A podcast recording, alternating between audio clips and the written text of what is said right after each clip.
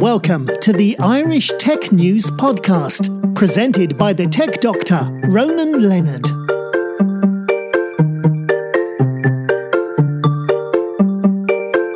Okay, I'm here for the Tech News Podcast with uh, Sullivan, who is uh, one of the uh, ambassadors for uh, Futurewize. So, Aoibhinn, tell us a bit about, about how it works, what is, what's involved. The Futurewize program's been launched by Junior Achievement Ireland as something which brings together industry, research and education.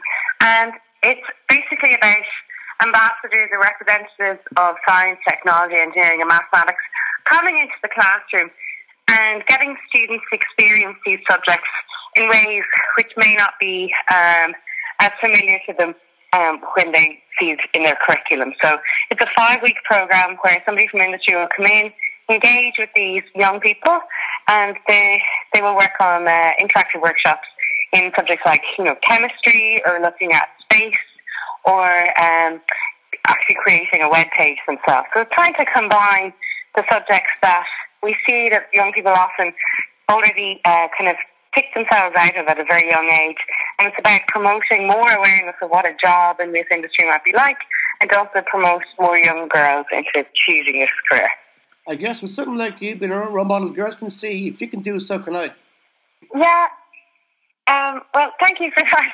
But yeah, my, my degree is in theoretical physics, and uh, it's something that you know you hear quite a lot, and you see a lot of research that girls consider mathematics and physics to be just subjects that they don't affiliate with. Um, and SFI did a big report two years ago on young people and why they do or don't um, choose the, the subjects like technology, computer science, etc. And they do it because they feel like they won't fit in. And it's something that I think we really need to um, be more aware of when we're portraying a message of these subjects. So if I can um, be of benefit and I can you know talk about my own experience and encourage more young girls to maybe consider this, um, then, then it's a role that I'm quite happy to be in. And uh, how long is the program going to be run for? Is it going to be just one this year? Is it a trial run, or will it go again next year as well? So uh, this is the first year of it, and I'm sure um, Junior Achievement Ireland will uh, undergo a, a, real evaluation of the programme. Um, but there seems to be a tremendous interest from schools and from industries who will have volunteers go into the schools. It's free for schools to opt into this. Um, so I'm sure should it be something that seems to be working and that they seem to be interested in, that um, it's a program that will be able to be repeated year on year. There's great resources that the facilitator brings that the students can bring home.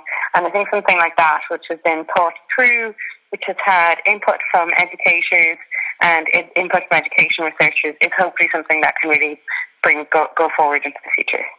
And I guess with STEM, which area in STEM is going to be the one that you think is going to be the most uh, get them a benefit from this?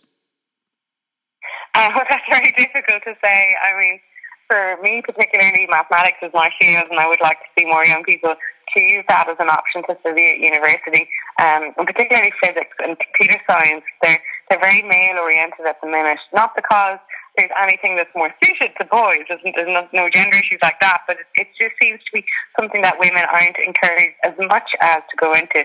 So there's, there's subjects that I'd really like to see um, improvements in the gender ratios, and also just overall that more people will be interested to study these topics. Well, I guess if you look back in history, Marie Curie, what she did with radium, and also Ada Lovelace, the world's first computer programmer, they're, they're women who people can look up and say that if they can do it, so can you. Well, you're going back a long way in history now to get those role models, and they're important. But I think we actually can can discuss other people like uh, Professor Shafi Goldwasser, who's done loads for encryption and crypto- cryptography. Um, we have the most recent um, field medalist from uh, Iran, who is a, a female, 2014. Um, there's loads of women that we can be talking about and, and they're out there, and, and perhaps we should probably highlight them maybe a little bit more. But it's something that's kind of part of our everyday lives now. That you know, we just do science, and, and I think people who are in science, scientists in general, don't don't really necessarily feel the need to um, highlight gender. But there's a lot of inherent bias. Um, unfortunately, still still present in many of these industries. Last year in science, there was a, a very large study um, which showed that the more people think that you're gifted at a subject, the less women that are in it. And this is something that I really need to, uh, that I think we really need to portray as educators um, and researchers that it's not actually being born with the talent that gets you somewhere. It's actually working hard and, and being curious about something that, that gets you uh, to succeed. So I guess the best way is to educate people that no matter what sex you are, you, you can do this career. Yeah, gender's got nothing to do with it, and, and neither does um, DNA actually. what when, what uh, what leads to success in research um, and then any industry really is that you've got an interest in it, you're curious about it, and you're willing to work hard at it. And I think that that's something that we really need to talk more about in our education systems. You know, you, you learn through making mistakes, and it's something that we should probably celebrate. You know, when you're um, about to publish a research paper, it's not that you had an idea and it just happened you'll have hit a lot of brick walls and you'll have made a lot of mistakes. And I think it's something that we should probably discuss more with our young students and say you don't actually have to be right all the time, but you have to be willing to work until you can achieve a solution. I suppose also if someone really loves a topic very well, they should be told in school to embrace it and uh, enjoy it as well. Well, I mean, we've got some great teachers out there, and I, I, I would never denigrate them. Um, but just to be aware if there's more strategies that suit more students uh, rather than focus on focusing on um, getting a right answer. Okay, Aoibhinn, thanks so much for your time and thanks for that quick interview and uh, have a good day. Okay, thank you. Thanks, bye. Bye.